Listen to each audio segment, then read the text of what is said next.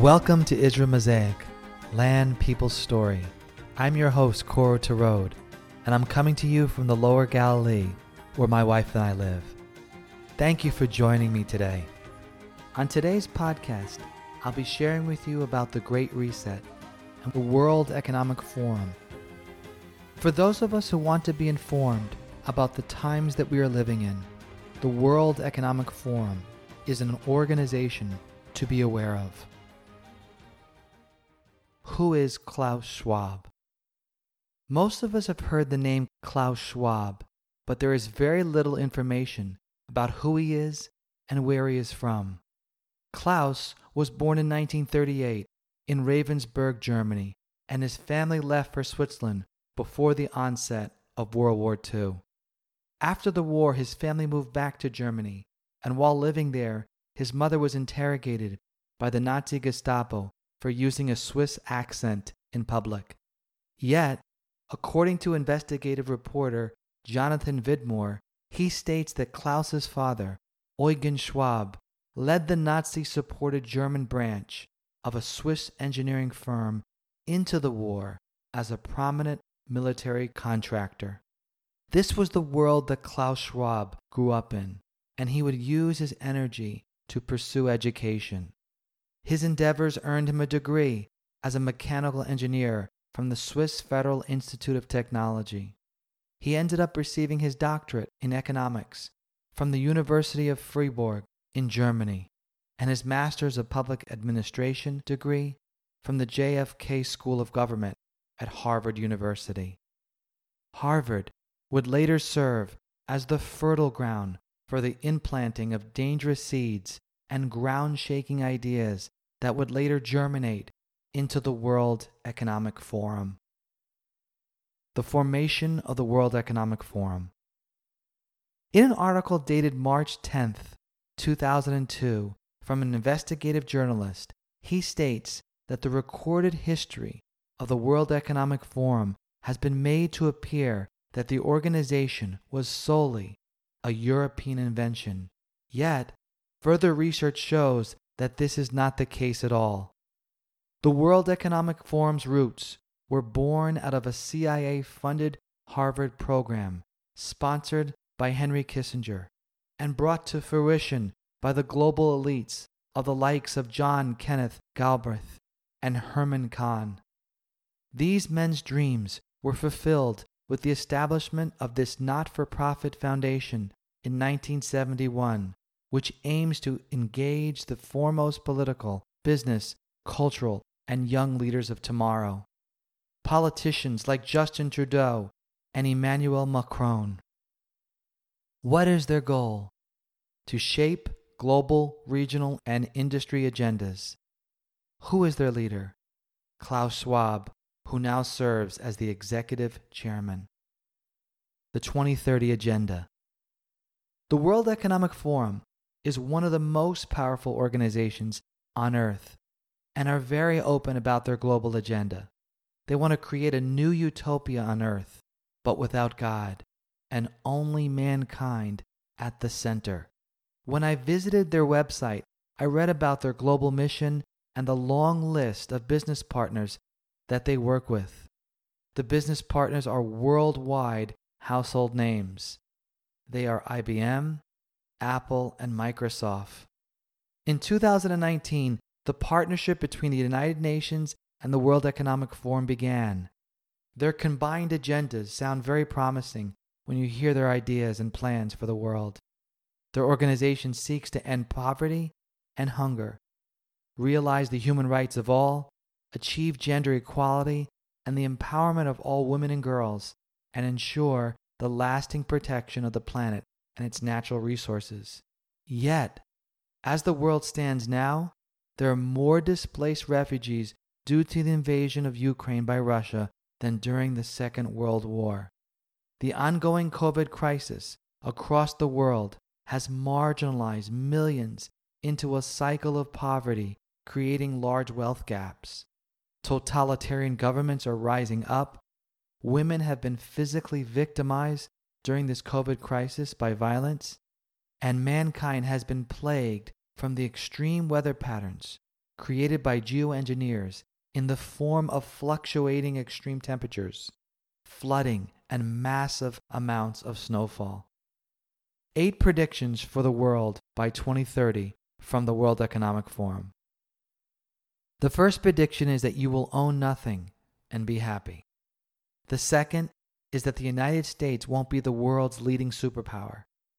The third prediction is that you won't die waiting for an organ donor. New organs will be printed out. The fourth is that you will eat much less meat to save the environment and our health. The fifth prediction is that a billion people will be displaced by climate change. The sixth is that polluters will have to pay to emit carbon dioxide. The seventh prediction is that you could be prepared to go to Mars. The eighth and last prediction is that the Western values will have been tested to the breaking point. The questions I have are Are these predictions really just predictions? And to what extent are the globalists going about making sure that they become living realities by the year 2030? A world of revolutions. Mankind has experienced many revolutions.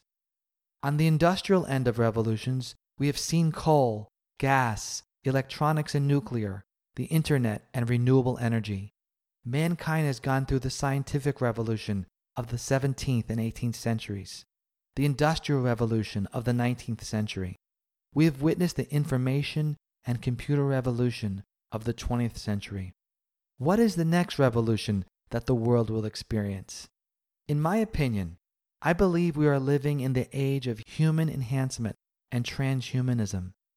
We have been catapulted and launched into the post human era where man is merging with machines, and many futurists believe that mankind will one day be taken over completely by robots. In his own words, Klaus Schwab has written a book entitled The Fourth Industrial Revolution, where he explains and believes that the impending technological revolution, consisting of gene editing, robotics, and augmented reality, will change our lives in the foreseeable future. Klaus Schwab wrote another book that was published in July of 2020 entitled COVID 19 The Great Reset. He said, and I quote, the pandemic represents a rare but narrow window of opportunity to reflect, reimagine, and reset our world. End quote. Klaus Schwab is an advocate for a worldwide digital ID system that would grant access to goods and services and monitor people's online behavior, purchases, and biometrics. Doesn't that sound like a type of futurist Antichrist system being described from the book of Revelation? Here in Israel, we recently found out that a governmental mandatory order will go in effect this August where every citizen in Israel has to get a biometric ID card which will scan people's eyes and fingerprints. COVID 19 has not gone away. Coronavirus is no longer front page headlines all over media outlets, yet it is still waiting just beneath the surface, ready to reappear and reclaim its prominence in the news once again. Government officials all over the world have discovered a new tool for governance. It's the PCR test. As DNA is collected and analyzed by the PCR testing sites, the questions must be asked why is DNA being harvested? And is it being stored permanently at DNA databases? We now know the PCR cycles can be manipulated to raise the number of positive results for COVID, justifying lockdowns and enforcing more mandates. The implementation of the PCR test has become one of the greatest political weapons of ruling, seemingly unmatched in political history. In every crisis, there is an opportunity. We have seen and heard this political model become a living reality here in Israel and throughout the world. The shortage of wheat being produced from Ukraine is harrowing, and the price for many products has completely skyrocketed. This has made people all over the world more dependent and vulnerable to local and federal governments, and the trust between the people and the leaders has deteriorated here in Israel with protest abounding in many major city centers. The time is now for the people of Israel to come together and adopt the motto the suffering of one is the suffering of all. The end to class warfare. The book of Matthew in Matthew chapter 12, verse 25 says, A house divided against itself cannot stand.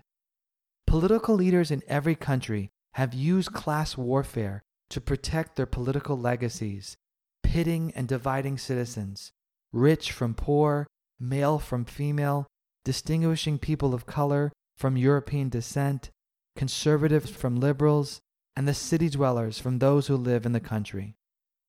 As long as we are divided as a people, the powerful will continue to make us, the majority, powerless. The time has come for everyone to put all party line differences against each other aside. It only feeds into the power base of the ruling class. I believe when we lay aside our differences, real change can happen. We need only to look to the trade union solidarity movement in the 1980s in Poland, led by Lech Walesa, who helped topple communism in a Soviet bloc country. Writers have written.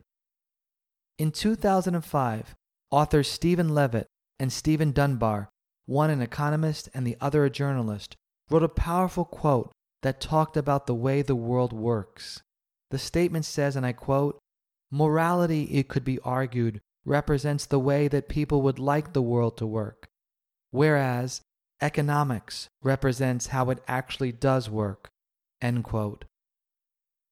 How are these men and women so powerful?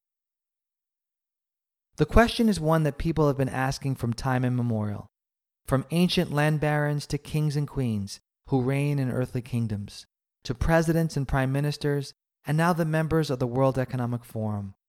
All these people have one thing in common that has given them unmatched power. The common denominator in all the cases is unimaginable financial wealth. The history of the world has been written about, by and large, by the wealthy, yet it continues to be molded and shaped by the rich. The World Economic Forum is funded by over a thousand companies with over $5 billion in turnover, as well as public subsidies. Where is the money of this not for profit foundation actually going? Is there any outside accountability for this powerful organization? The answer to those and other questions may never be known, but they may be visible for all of us living in this world to see long before the year 2030. The paradox of God's world order. What we all know of the world is that it is completely based on wealth, security, celebrity, power, brand, image, intelligence, and fame. God disagrees. In Luke chapter 17, verse 11, Jesus says to his disciples, You are the ones who justify yourselves in the eyes of others, but God knows your hearts. What people value highly is detestable in God's sight. Men like Klaus Schwab need prayer to be released from the hands of the evil one, otherwise known as Lucifer. God's desire is that all men come to faith in him. God's charge regarding wealth. God has words to say for those leading, ruling, and making decisions, affecting the lives of millions of people due to their wealth and power. In the book of Timothy, he says, Command those who are rich in this present world not to be arrogant, nor to put their hope in wealth, which is so uncertain, but to put their hope in God, who richly provides us with everything for our enjoyment. Command them to do good, to be rich in good deeds, and to be generous and willing to share. In this way, they will lay up treasure for themselves as a firm foundation for the coming age, so that they may take hold of the life that is truly life.